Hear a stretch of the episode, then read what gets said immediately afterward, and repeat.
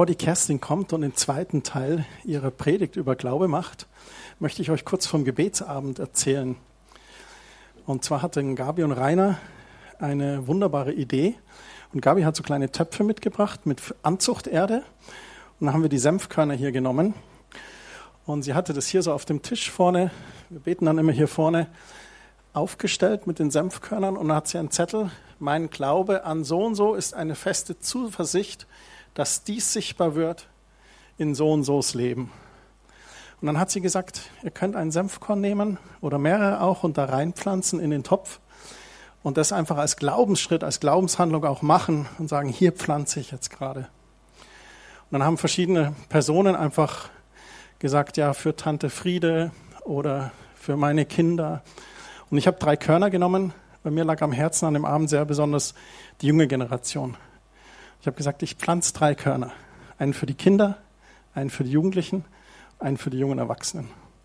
Dann haben wir das mit nach Hause genommen und siehe da, das Senfkorn ging schon auf. Und es war so schön, es hat einfach ermutigt. Und ich bin weiter am Beten, weiter am Vertrauen drauf. Und entweder habe ich mich verschaut und habe vier Körner gepflanzt. Auf alle Fälle kamen aus meinen drei Körnern vier Pflänzchen hoch. Jetzt frage ich gerade den Herrn, was ist die vierte Pflanze? Die er noch hervorbringt. Ich meine, das ist überfließendes Maß. Und das wollte ich euch einfach zeigen. Ich fand das eine tolle Idee, wie Gabi da die Predigt vom Sonntag einfach aufgegriffen hat und wir da das nochmal im Gebet umgesetzt haben. Wir haben einen umwerfenden Gott, stimmt's? Oder? Man könnte einfach da verweilen und sagen, du bist wunderbar. Ich liebe dich. Worte reichen nicht aus, außer Halleluja zu singen, zu sagen, preis dem Herrn oder Worte reichen nicht aus, nur Jeshua zu singen, um was dieser Name alles beinhaltet. Alles. Der ist alles. Und der zweite Teil ähm, meiner Predigt ist Glaube, der Leben verändert. Und letzte Woche mache ich ein kleines Recap für diejenigen, die nicht da war. Recap bedeutet, wir gehen dann kurz zurück mit ein paar Punkte, was wir einfach erfahren haben von letzter Woche. Wir haben festgestellt, Nummer eins, dass das Unsichtbare ist greifbar, wenn wir den richtigen Blickwinkel haben. Dann öffnet sich die geistliche Ebene für uns und wird sichtbar. Dann haben wir gesagt, Glaube ist nicht abhängig von gewissen Kriterien, die ein Mensch besitzt, sei es Ausbildung, lange oder kurze Haar oder blaue T-Shirt. Es geht darum und nur darum, dass wir glauben. Und so jeder hat das Potenzial zu glauben. Und dann habe ich gesagt, und Glaube wird sichtbar für Ungläubige um dich herum, weil du glaubst. Und einfach weil du glaubst, wird das klar und deutlich für andere. Dass Gott als Beispiel die Senfkörner nennt, so winzig klein, und die haben symbolisch so viel Glauben, der da drin steckt. Ein kleiner Same hat die Kraft, tatsächlich Berge zu versetzen. Das ermutigt mich. Und dann haben wir angeschaut das Wort Jade. Jade bedeutet intim und innig und vertraut. Und die Helden, die wir angeschaut haben, haben übernatürlich Dinge erlebt, weil die hatten Verständnis, diese Beziehung mit Gott und kannten ihn so innig für wer er ist. Und wir haben das schon mal gelesen, aber wir lesen es nochmal heute Morgen. Hebräer 11 ab Vers 17. Abraham glaubte so unerschütterlich an Gott, dass er sogar bereit war, seinen einzigen Sohn Isaak zu opfern. Als Gott ihn auf die Probe stellte, und das, obwohl ihm Gott ein Versprechen gegeben und gesagt hatte, die Nachkommen deines Sohnes Isaak werden das auserwählte Volk sein. Abraham traute es Gott zu, dass er Isaak sogar von den Toten auferwecken könnte. Und bildlich gesprochen hat Gott Isaac das Leben ja auch noch einmal geschenkt. Ebenso vertraute Isaac Gott. Und darum segnete er seine Söhne Jakob und Esau im Blick auf die Zukunft. So Abraham hatte diese große Gottvertrauen und Glauben. Er wusste, was Gott vor ihm sprach. Er sagte, Isaac wird der Nachkommen sein. Und weil er das vorgesprochen hat und danach hat gesagt, gib mir deinen Sohn als Opfer, hatte Abraham es nicht vergessen, was Gott ihm gesagt hat. Und durch ihn wird der ganze Nachkommen kommen. Und deshalb war er überzeugt und hat gesagt, okay, dann wird er mein Sohn von den Toten auferwecken. So viel Vertrauen hatte in sein Gott. Und deshalb dachte Abraham, Gott wird Isaac von den Toten heran und auswecken und einfach eine lebendige, sichtbare Statement sein für Gott selber. Und das ist, was passiert ist. Glaube. Ich habe mir gedacht über das Wort Glaube. Glaube ist lebendig und ansteckend. Kennst du Leute, die glauben, richtig glauben, ich meine? Wenn du jemanden in einer Krise begegnest und du brauchst jemanden, der glaubt, dann rufst du diese Person an und sagst, bete für mich. Was siehst du? Wie nimmst du und verwendest du Gottes Wort? Was sagst du in dem Moment? Wo Glaube erweckt wird in mein Herz, wo ich sehe, was Gott sieht und nicht sehe, was ich gerade spüre. Es ist beweglich durch unser Lebensstil. Glaube spricht in seiner Auswirkung viel lauter in unsere Leben als Worte, die wir jemals aussprechen könnten. Krass, oder? Glaube ist so stark, dass du wie ein Eins dastehen könntest und es könnte aus dich rausstrahlen, weil der Geist Gottes in dir ist. Und wenn du ein paar Worte dazu brauchst, dann nutze sie. Ich finde das der Hammer. Glaube ist ein Fundament, das sich vermehrt von Generation zu Generation, weil es durch anderen gesehen und erlebt wird. Und jetzt kommt's. In deiner Familie bist du ein lebendiges Zeugnis für Glauben. Du kannst deine Kinder anstecken. Du kannst deine Ehemann oder Ehefrau anfeuern und ermutigen. Nicht klein machen, sondern ermutigen, damit die angespornt sind, so zu glauben und so zu sehen. Diese Menschen, Sarah und Abraham, haben durch den Glauben an Gott Großes bewirkt und auch getan. Und die Verheißung Gottes für ihre Leben sind sichtbar geworden in ihrer Zeit. Und deshalb sind die aufgeschrieben worden. Isaac vertraute und er glaubte und deshalb segnete Gott seine Zukunft, die Dinge, die zustande kamen für seine Söhne. Und jetzt werde ich kurz einfach schildern, was passiert ist, bevor wir da reingehen in diese Bibelvers. Rebekka und Isaac hatte zwei Söhne, Zwillinge.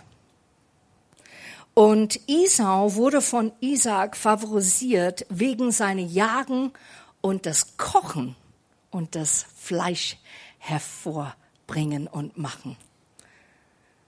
Und Rebekka liebte Jakob mehr.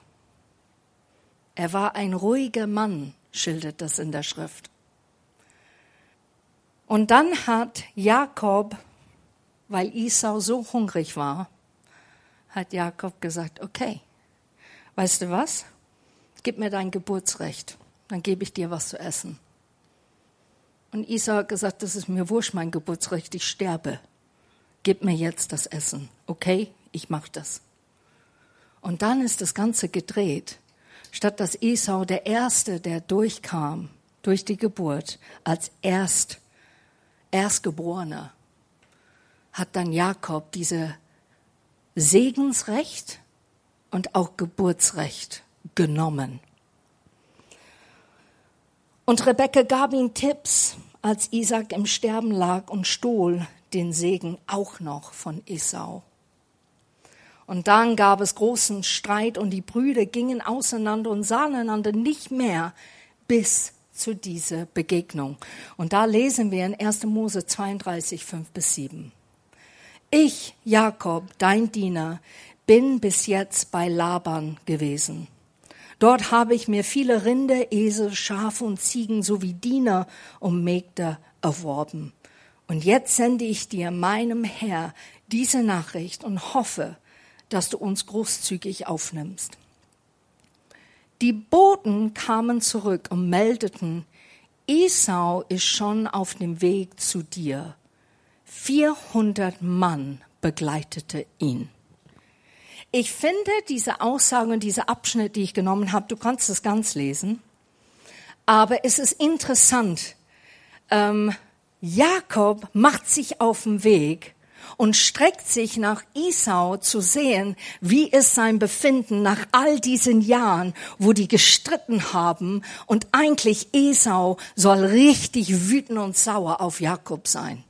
Wie ist diese Empfinden? Er schickt das jetzt heraus und sagt, ich bin ein wohlhabender Mensch geworden. Warum sagt Jakob das? Wenn du wohlhabend bist, dann Gott ist mit dir dann erlebst du Segen. Jakob vermittelt einfach mit diesem Punkt, Gott ist mit mir. Ich komme jetzt dir entgegen und ich habe Segen erlebt. Wirst du mich auch so begegnen? Und was macht Esau? Ich finde das so köstlich. Er geht los mit 400 Männern. Na, würde ich auch machen. Wenn jemand mir schildert, also ich habe mein Rinder, die Ziege, die Mägde, die Diener, ich bring die alle mit. Und was bringst du? Ja, ich bring dann 400 Mann mit. Ich schau, was ich auch hab. So ist es nicht. Bin auch gesegnet. Und da ist so ein bisschen, das siehst du nicht in den Schrift, das ist meine Interpretation, müsste ich auch jetzt hier betonen. Aber ich finde es interessant. Esau hätte gesagt, ja, das ist super, ich bin auch gesegnet, ich renne dich entgegen. Nee, nee, ich bring schon 400 mit. Und was passiert? Man sieht, dass die Vergangenheit lässt Jakob nicht ganz los. Und du siehst es an seinem Verhalten in diesem Augenblick. Esau reagiert mit 400 Mann, aber seine Herzenseinstellung, Jakob zu begegnen, ist offen. Und du erlebst, wie Jakob Angst hat. So Esau, Herzenseinstellung ist offen und bereit, seinem Bruder zu begegnen. Und wir wissen, was Esau bedeutet, oder? Wisst ihr das schon? Haarige oder rot oder zum Mann heranwachsen, finde ich interessant. Esau, du bist schon ein kleiner Bub. Hast dein Geburtsrecht jetzt einfach gegeben für Essen. Das ist ein bisschen blöd. Na, du Bub. Aber es bedeutet auch, von der Herleitung in Hebräisch bedeutet etwas tun oder vollbringen. So Esau ist nicht derselbe Mann, wie er war. Das kleine Bub, der Blödsinn macht sondern er ist jetzt etwas, der was tut und etwas vollbringen will. Und er tretet hier hinein. Und das tat Esau, wollte Jakob treffen, aber mit einer versöhnlichen Haltung. Ich finde es interessant, wie Jakob es gemacht hat. Indem Jakob sich selbst wehrlos und schutzlos an der Spitze aufstellt, gibt Jakob den eigentlich geschädigten und betrogenen Esau mit dieser Demutsgeste, Geste, mit dieser Demutsgeste seine genommene Würde zurück. Und was macht Jakob? Er beugt sich siebenmal vor Esau, wenn er ihn trifft. Und das ist ein Zeichen der absoluten Unterwerfung. So Jakob kommt als Diener statt als Bruder in der Begegnung. Es kommt das Unterwerfige und sagt, ich bin nicht würdig, dich zu begegnen. Ich mache mich klein mit dieser Haltung. Und Jakob hat immer noch Angst vor seinem Bruder. Jakob wollte ihn treffen, weil er sein Land überqueren müsste und irgendwo wohnen musste. So es ging ihm mehr, dass er ein schlechtes Gewissen, glaube ich, hatte in diesem Augenblick. Er war ängstlich und er wusste nicht, ob ihm vergeben worden ist. Doch er vertraut und glaubt Gott. Und das ist jetzt der springende Punkt. Was macht Jakob anders?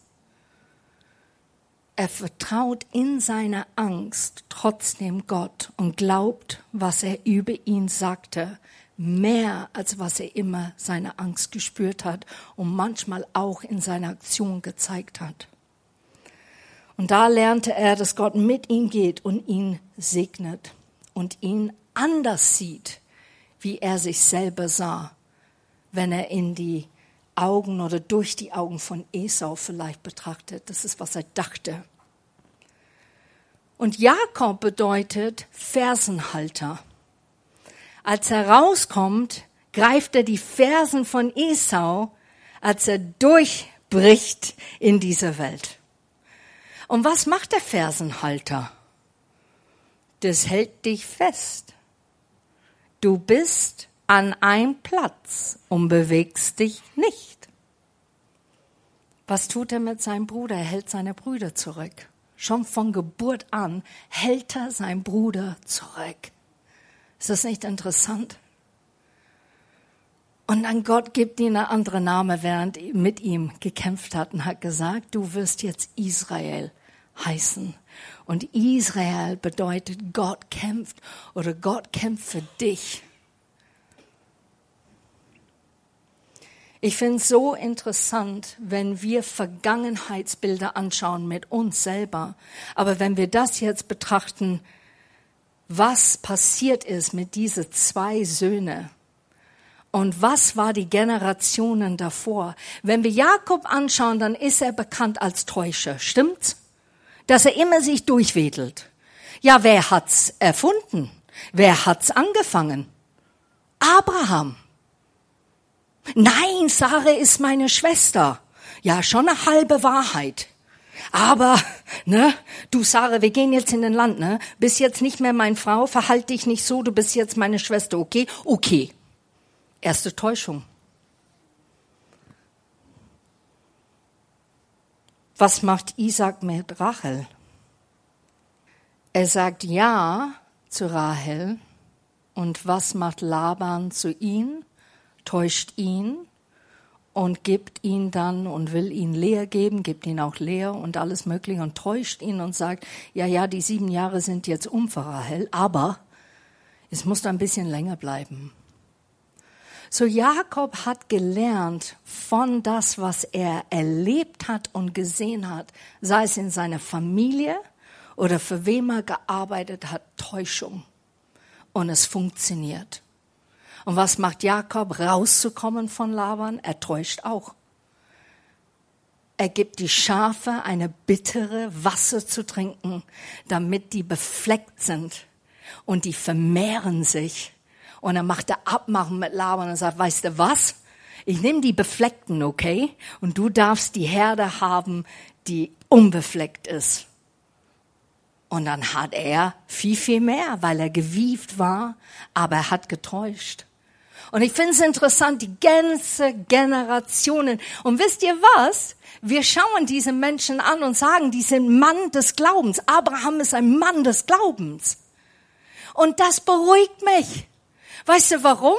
Weil wir alle Schwäche haben. Wir alle machen Blödsinn. Wir haben Dinge in unserem Leben, die wir immer noch ausbügeln müssen die wir immer noch an uns arbeiten müssen, aber dennoch soll es nicht unser Glauben, die so groß ist wie ein Senfkorn, hindern, sich zu vermehren und sichtbar zu sein. Ist das nicht großartig? Was für eine gütige Gott wir haben, der uns die ganze Paket sieht in uns und sagt, dennoch, möchte ich dich nutzen.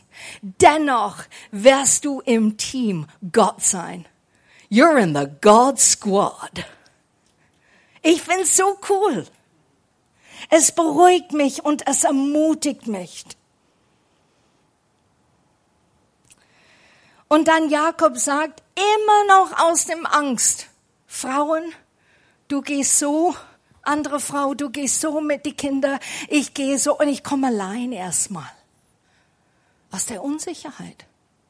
Eine alte Gewohnheit prägt ihn immer noch, bevor er Esau sieht. Er hat dieses Erlebnis mit Gott und er kämpft mit Gott. Und er kämpft so hart, dass Gott ihn seine Hüftknochen, Tenden, sagt man das so auf Deutsch? Die Hüfte ausringt. Und dann hinkt er. Und ich finde diese Bild so köstlich. Esau hat auf Vorstellung, Jakob ist gesegnet. Der hat das Geburtsrecht und er hat den Segen. Dann kommt er ihm entgegen und hinkt. Was macht es mit einem, wenn du jemanden siehst, der ein Defizit hat plötzlich? Ich hoffe, es erfüllt dich mit Mitgefühl. Und das, was Esau eigentlich in sein Herz schon festgenommen vorhat zu versöhnen und Jakob wirklich zu begegnen, sieht er visuell, oh, der arme Jakob, etwas stimmt nicht mit ihm. Und ich glaube, da ist dann Double Whammy. Dann ist es einfach eine Bestätigung, natürlich. Und die rennen. Isau rennt zu ihm in den Armen und die, die weinen aus lauter Freude. Und die Vergangenheit ist Vergangenheit. Nicht so ganz. Esau sagt, komm mit mir. Komm, ich helfe dir. Und Jakob ist immer noch, nee, du weißt du, geh du mal voraus. Und dann hörst du nichts mehr. Du hörst einfach, wie die beide ihre Leben leben, aber die erleben Segen Gottes zugleich. Nach dem Friedensschluss der beiden erlebten sie Gunst und Reichtum, wo sie auch hingingen. Und Jakob wiederum segnete beide Söhne von Josef. Und jetzt ist ein wichtiger Satz. Glaube verändert unser Leben, wenn wir es anwenden. Dann bekommen wir mehr statt weniger. Wir sehen, was Gott immer gesehen hat, für uns und sogar für andere. Es verändert Leben. Aber was musst du tun? Ah, Gott, du hast mir die Samen gegeben, ist ja super. Aha. Und jetzt verwende ich das, genau wie Christian es gesagt hat, hat die Samen hineingelegt und hat dafür gebetet für die drei Generationen. Und die Pflanzen kamen hoch. Wir müssen lernen, Dinge zu verwenden und uns nicht zu vergleichen. Ich glaube, ich bin nicht gut genug, Gott. Ich glaube, ich muss noch viel, viel mehr lernen, damit ich dann ne, Glauben haben darf und das sagen darf. Darf ich das überhaupt sagen, Gott? Ich bin noch nicht so weit mit dir. Und Gott sagt ganz grundsätzlich, Glaube ist wie ein Senfkorn. Es sagt nicht für diejenige, die mehr Glauben hat oder nicht. Für alle. Wir dürfen es alle verwenden. Hebräer 11, Vers 1. Der Glaube ist der tragende Grund für das, was man hofft. Im Vertrauen zeigt sich jetzt schon, was man noch nicht sieht. So, so klein wie Glaube anfängt, genau wie diese Senfkörner, so schnell kann es verschwinden. Das haben wir letzte Woche auch erlebt. Du kannst es in die Erde tun, es verschwindet, du siehst es nicht mehr. Und es kann mit Gott verschmelzen oder du verlierst den Mut und verlierst den Glauben. Ich liebe dieses Satz im Neuen Testament, wo ein Mann rennt zu Jesus und sage, Jesus, ich glaube, aber hilf meine Unglaube. Hä? Ja. Da ist eine Seite, da sagt, oh, ich sehe es. Manchmal. Ja, ich ergreif's. Doch nicht. Und es ist so menschlich und Gott möchte, dass wir die Glaube aber trotzdem dranbleiben und ehrlich mit ihm kommunizieren. Und ich, ich liebe das so. Jesus hat gesagt, fürchte dich nicht. Hab keine Angst. Glaube nur. Glaube nur. Wir müssen Glauben wachsen und zulassen. Der Elbefelde sagt in Römer 10, Vers 17, also ist der Glaube aus der Verkündigung, die Verkündigung aber durch das Wort Christi. Und Hoffnung für alle, Vers 17, es bleibt dabei, der Glaube kommt aus dem Hören der Botschaft und diese gründet sich auf das, was Christus gesagt hat. Wer liest die Bibel laut vor? Sehr gut. Seid echter Schritt voraus. Ich schlafe selber manchmal ein mit meiner eigenen Stimme. And then the Lord said, and then it was so good. And ich denke mir, Sapperalot, hier steht's. Glauben kommt von das Hören und Hören von das Wort Gottes.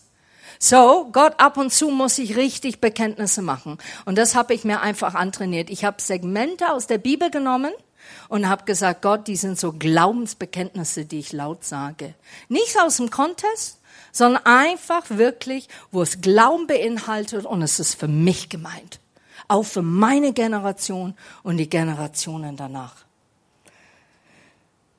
Was müssen wir hören? So, es sind ein paar Punkte. Wie kommen wir dazu, Glauben heranzuwachsen und nicht zu verlieren? Wollen wir das wissen heute Morgen? Schon. Das ist ja super, weil der erste Punkt ist, wir müssen hören, und zwar das Wort Gottes. So, wir müssen das Bibel lesen und laut vorlesen. Ich möchte euch ermutigen, lest die Bibel laut vor. Geh mal in Kämmerlein, lest mal so zwei Minuten laut vor, du wirst es erleben. Dann wird es dann fünf Minuten und vielleicht dann noch länger. Ist doch cool. Zwei. Der zweite Punkt. Glaube wächst, wenn er gefüttert wird. Was meine ich damit? Es gibt Anwendungen. Wir kennen das aus verschiedener Wellness im Bereich, des Wort Anwendungen. Und die sind so schön und so heilsam für die Seele und für die Körper. Aber es gibt Glaubensanwendungen und wir dürfen die immer wieder machen. Und das bedeutet Gottes Wort zitieren im Gebet. Wenn du das tust, weniger deine Worte und Emotionen nimmst im Gebet und mehr Gottes Wort zitierst im Gebet, dann erlebst du einen Schub des Glaubens. Du erlebst, wie Glauben wächst heran in dein Leben. Jakobus 1, Vers 22 auf Hoffnung für alle oder in Hoffnung für alle. Allerdings genügt es nicht, seine Botschaft nur anzuhören, ihr müsst auch danach handeln. Alles andere ist Selbstbetrug. Krass. Du musst es hören und anwenden. Handeln danach. Und es sind nicht riesige Schritte, mach kleine Schritte. Wer braucht mehr Geduld? Fang an. Gott, ich brauche Geduld. Wie, wie wende ich das jetzt an? Du sagst, es ist der Frucht des Geistes. Galater 5, Vers 22. Ich nehme das auf mir. Ich danke dir, dass diese Frucht sichtbar wird. So, du kommst dann in einen Moment und jemand sagt was zu dir und da wirst du richtig ungeduldig. Und die musste dazu zerbrechen, was mir geholfen hat, und ich lerne immer noch, ist das, einfach den Mund halten und sagen, Herr, hilf mir. Kerstin würde jetzt gerade das vorschlagen. Was würdest du machen?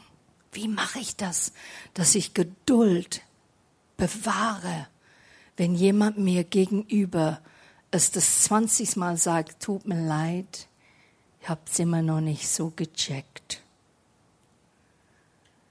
Man muss die Dinge üben in kleinen Schritten in dein Leben. Und dann kannst du Dinge anwenden und erleben, wie Gott reinkommt, weil es ein Wert ist, der aus Gottes Wort ist. In Schlachter 2000 sagt es, Seid aber Täter des Wortes und nicht bloß Hörer, die sich selbst betrügen. Es ist so super, dass ihr alle kommt und zuhört heute. Aber ihr müsst etwas anwenden. Ihr müsst etwas nehmen von Gottes Wort und es anwenden, damit wir uns weiterentwickeln in Glaubenshelden, damit unsere Senfkörner sichtbar werden für diese Welt und für andere. Ich finde das so cool, sonst ist es wie eine Reise im Auto, bei der du nie die Zündschlüssel umdreht hast. Alle sitzen im Auto, Koffer sind eingepackt und sagst so, Reise geht los. Jeder Moment. Aber du, du drehst die Schlüssel nicht. Dann bleibst du stehen. Und so ist es sehr ähnlich, wenn wir nicht Gottes Wort verwenden in unser Leben und machen es richtig lebendig und sichtbar. Glaube braucht Taten. Mach eine gute Tat diese Woche. Okay? Und es bedeutet nicht, oh Gott hat mich mehr lieb. Das ist nicht, was es bedeutet. Es bedeutet, dass wenn wir üben, Dinge Gutes zu tun, dann wird Gott mehr dir schenken, ein Segen zu sein für andere. Glaub's mir. Er tut's. Entweder du rufst jemand an, du schickst jemand Blumen, du merkst, der Person braucht einfach jetzt Eiskaffee. Dann gehst du und sagst, du weißt du was, ich habe Zeit diese Woche, Lust auf Eiskaffee mit mir. Egal was es ist, tue was Gutes. Wir sollen praktische Christen sein. Habt ihr das gewusst? Und in Quellton muss ich ehrlich sagen, ihr seid super praktisch. Und wenn du das dann dosierst mit Glaube, piu, wow, das ist kraftvoll. Das ist nicht dann nur ein gutes Herz, eine gute gemeinte Aktion, sondern es ist verbunden mit Glaube und dann kommt Gott rein und wird sichtbar. Dann wird er sichtbar. Es gibt so viele gute Menschen auf dieser Erde und die glauben nicht an Jesus. So viele. Und die machen richtig gute Sachen. Der dritte Punkt. So wie in 2. Korinther 5, 7 sagt es, wir wandeln im Glauben in nicht in dem, was wir sehen. In den Versen davor geht es um den Sehnsucht zu Hause bei Gott zu sein. Das ist, um was es geht eigentlich in dieser Kapitel. Aber es ist ein biblisches Prinzip, der gilt immer. Wandle nicht, was du siehst. Ich glaube, wenn wir nur auf das predigen, jeden Sonntag, wir werden etwas draus bekommen. Weil wir Menschen sind mit Emotionen und Gefühle und das, was wir sehen. Und das triggert was immer wieder positiv oder negativ in uns. Stimmt's? Oder bin ich allein auf einer Insel mit das? Ich glaube schon, ich glaube, wir reagieren auf das, was wir sehen. Na? Statt eigentlich, Herr, ich bete, dass die Sonne scheint, dann regnet Oh, ich glaube, du meinst es nicht gut mit mir. Ich sage das so banal, aber manchmal denken wir so statt eigentlich Gott ist gut und er meint es immer gut mit dir. Du bist nicht abhängig von das, immer von deiner Emotion, dass du dann plötzlich merkst, Gott ist für dich. Ich kann dir die grundlegende Prinzip jetzt schon sagen. Gott meint es gut mit dir. Er meint es immer gut mit dir. Immer und immer. Und wenn du das weißt als ein Fundament Prinzipien in dein Leben, eine Säule, dass wenn du betest, dann bist du offen für Veränderung, wenn Gott sagt plötzlich, du, das Gebet ist schon schön, aber hast du gedacht, du könntest das dazu ergänzen? Und jetzt ein bisschen weg von dir, vielleicht jetzt beten wir für ein Land. Oder wir beten jetzt für jemand anderen. Und plötzlich dein Horizont weitet sich, weil du weißt, dein Gott meint es gut mit dir. Er übersieht dich nicht nur, weil er etwas anderes vorschlägt. Und wir müssen als Christen das noch, glaube ich, noch anwenden in unser Leben. Wandel im Glauben und nicht, was du siehst. Es kommt eine Zeit, dass du fallen wirst weil du Dinge siehst, spürst und hörst und glaubst, es ist Gott. Und es ist nicht Gott. Habt ihr das verstanden? Es wird eine Zeit kommen, wo wir nicht auf Emotionen lehnen dürfen, weil es eine Täuschung wird auf das Echte, wer Gott wirklich ist. Sind wir ausgerüstet dafür? Trainieren wir uns dafür, für diese Zeit, der auf uns kommt? Oder haben wir Angst? Und sagen, oh Gott, ich hoffe nicht, ich hoffe, du nimmst mich einfach, ne? Puff, bin bei Jesus. Wir leben in harten, herausfordernden Zeiten, ihr Lieben. Wir brauchen Senfkörner en masse.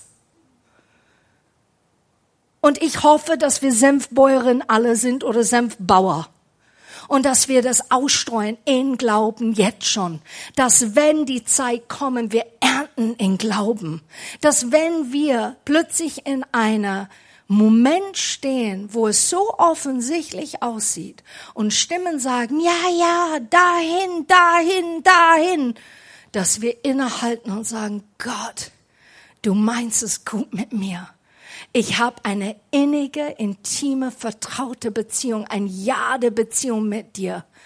Was sagst du? Und dann reagierst du daraus und nicht auf das, was du voraussiehst und denkst, das muss es sein. Es passt alles. Und warum? Weil der Teufel einfach ein Täuscher ist. He's a copycat. Er macht alles was Gott eigentlich schon vorher oder vormachen möchte. Er versucht's. Und es wird Zeichen und Wunder geschehen. Wir sind aber nicht von Gott. So lass uns achtsam sein, ihr Lieben. Lass uns wach sein für diese Zeit. Und Nummer vier, was ich schon vorher gesagt habe, lerne ihn kennen. Ich liebe das, wenn du Gruppen fragst, wie ist Gott für dich? Ja, also der ist im Alten Testament, Neuen Testament. Der ist groß, der ist ehrfurchtig, der ist allmächtig. Also ich finde ihn ein bisschen streng, ein bisschen ernst. Und dann kommen diese Beschreibungen, wie Gott ist. Wenn du aber Liebesbeziehungen mit ihm hast, dann kommen andere Worte aus deinem Mund. Nicht nur, dass er allmächtig ist, und Gottesfurcht und majestätisch ist. Der ist majestätisch. Ich hatte ein Erlebnis. Ich habe, glaube, zweieinhalb, drei Stunden nur gesungen, äh, gesungen in einer Zeit, du bist so groß. Weil ich plötzlich der Majestät Gottes erkannt habe. Und alles, was über meine Lippen kam, war nicht Halleluja, sondern du bist so groß. Und das drei Stunden lang und die Leute rundherum, ja, wir haben es gecheckt aber ich war weg. Ich habe Gott erlebt in seiner Größe und das ist alles, was aus meinem Mund rauskam. Du bist so groß, Herr. So groß, Herr. Das ist alles, was ich sagen konnte, weil es mich weggebeamt hat. Und ich frage mich, sind wir in Beziehung mit Gott, wo ihm wirklich Seiten von ihm kennen, wo wir sagen, das habe ich neulich über ihn entdeckt? Gott ist so vielfältig. Zu einer möchte er betonen, ich bin dein Versorger. Zu der anderen möchte er betonen, ich bin dein Papi. Ich bin deine wahre Papi, komm doch zu mir. Weißt du was? Ich höre dir zu. Ich bin so nah bei dir jetzt gerade. Und andere müssen erfahren und hören, der ist der Freund, der dich nie, nie enttäuscht.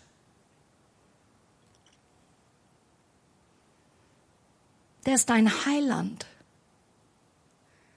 Der ist dein Friedenfürst. Der ist dein Shalom. Und das liebe ich zu entdecken, wer Gott ist. Und je mehr ich ihn entdecke, ich denke, kleine Etappenweise, dass er versorgt, kleine Etappenweise, dass er mein Frieden ist, Etappenweise, dass er mein BFF ist, mein bester Freund für immer. Und dann, der mehr du innig mit Gott gehst, der tiefer erkennst du, was er dann noch mehr dir zeigt Und es steht in Psalm 25, Vers 14. Er offenbart und vertraut die Geheimnisse von sich selber an, der ihn fürchten oder respektieren. Wenn du jemand respektierst, dann hörst du auf den Mensch, oder? Okay, wenn ich jemand respektiere, dann höre ich auf den Mensch. Und nicht nur das, sondern ich glaube, was der Mensch mir sagt, weil ich echt eine hohe Standard habe von Respekt, was der Mensch gerade zu mir sagt. Und ich versuche dann, was der Mensch mir sagt, es anzuwenden oder es in mein Leben durchzuführen, weil ich merke, ich habe Respekt, dass das Hand und Fuß hat, was der Mensch gerade mir zeigt. Und so soll es bei Gott sein. Der fünfte Punkt. Erwarte Großes und lass es wachsen. Hab Mut, anders zu denken und dich danach auszustrecken, indem du von anderen hörst, was sie erlebt haben. Ich fand das so cool. Carlos und Helmut haben das gemacht. Hat jemand was Schönes zu erzählen diese Woche? Ich fand das so ermutigend. Leute kamen vorne und haben ihre alltägliche Momente erzählt, was die erlebt haben im Leben. Und das ist ermutigend. Es bedeutet, dieser Mensch hat Gott erlebt in ihrem Alltag und möchte es mitteilen und sagen, und Gott ist so gut. Und das machen wir gut in Quellton. Ich wünsche, es wird viel, viel mehr. Dass ihr die Predigen anwendet und ihr könnt es kaum erwarten und sagen, yeah, ich will was sagen am Sonntag. Ich habe was erlebt mit die Senfkörner meines Lebens.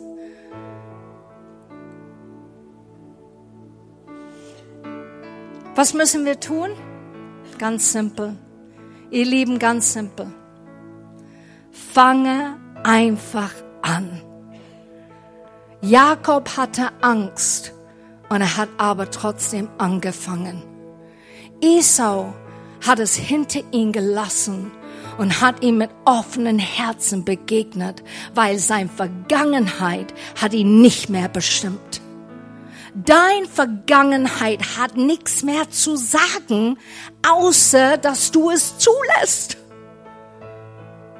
Wenn der Vergangenheit klopft an die Tür, schau, das nichts zu sagen. Du hast nichts zu sagen. Wenn Gott etwas aufräumen möchte in meiner Vergangenheit, dann darf er das. Der hat immer was zu sagen. Aber Vergangenheit, der mich zurückhält, der mich niedermacht und klein hält, hat nichts mehr zu sagen. Und dann Menschen erleben, segnen dein Leben, weil du es glaubst und weil du es vertraust und weil du es anwendest. So lass uns einfach anfangen. Fangen wir an diese Woche. Wir fangen an und wir tun eine gute Tat. Stimmt's? Ja? Super. Wir werden einfach zum Schluss, ich werde jetzt kurz beten und dann werden wir ein bisschen ausflippen. Und wenn du das noch nie vorher gemacht hast, wir zeigen dir, wie das geht, auch ohne Schlagzeug.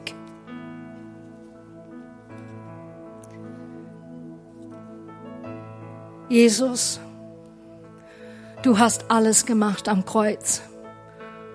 Du hast gesagt, ich nehme den Schuld, ich nehme deine Elend, ich nehme deine Krankheit, ich nehme deine Fehler und deine Sünde.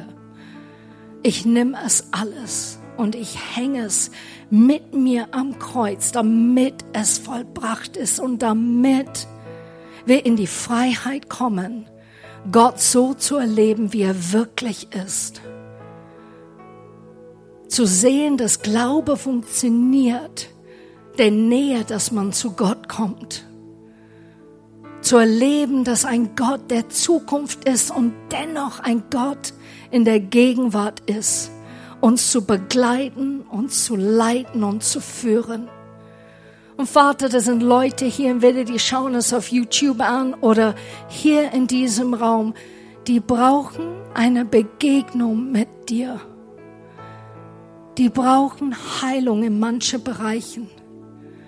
Und die brauchen eine Selbstbewusstsein, der nur von dir kommen kann, einen Schritt vorwärts zu gehen und auf dem Wasser zu gehen. So Vater, wir geben wieder erneut unsere Senfkörner dir hin und wir sagen, bitte vermehre unser Glauben heute Morgen, damit wir nicht egoistisch bleiben und so voller Pracht und voller Glauben vor dir stehen, sondern dass die Welt erkennt, es gibt einen Gott, der es gut mit ihnen meint. Es gibt einen Gott, der jeder Einzelne liebt und sieht und wahrnimmt. Und ich danke dir, dass du jeder Einzelne hier im Raum begegnest, berührst und zu denen sprichst.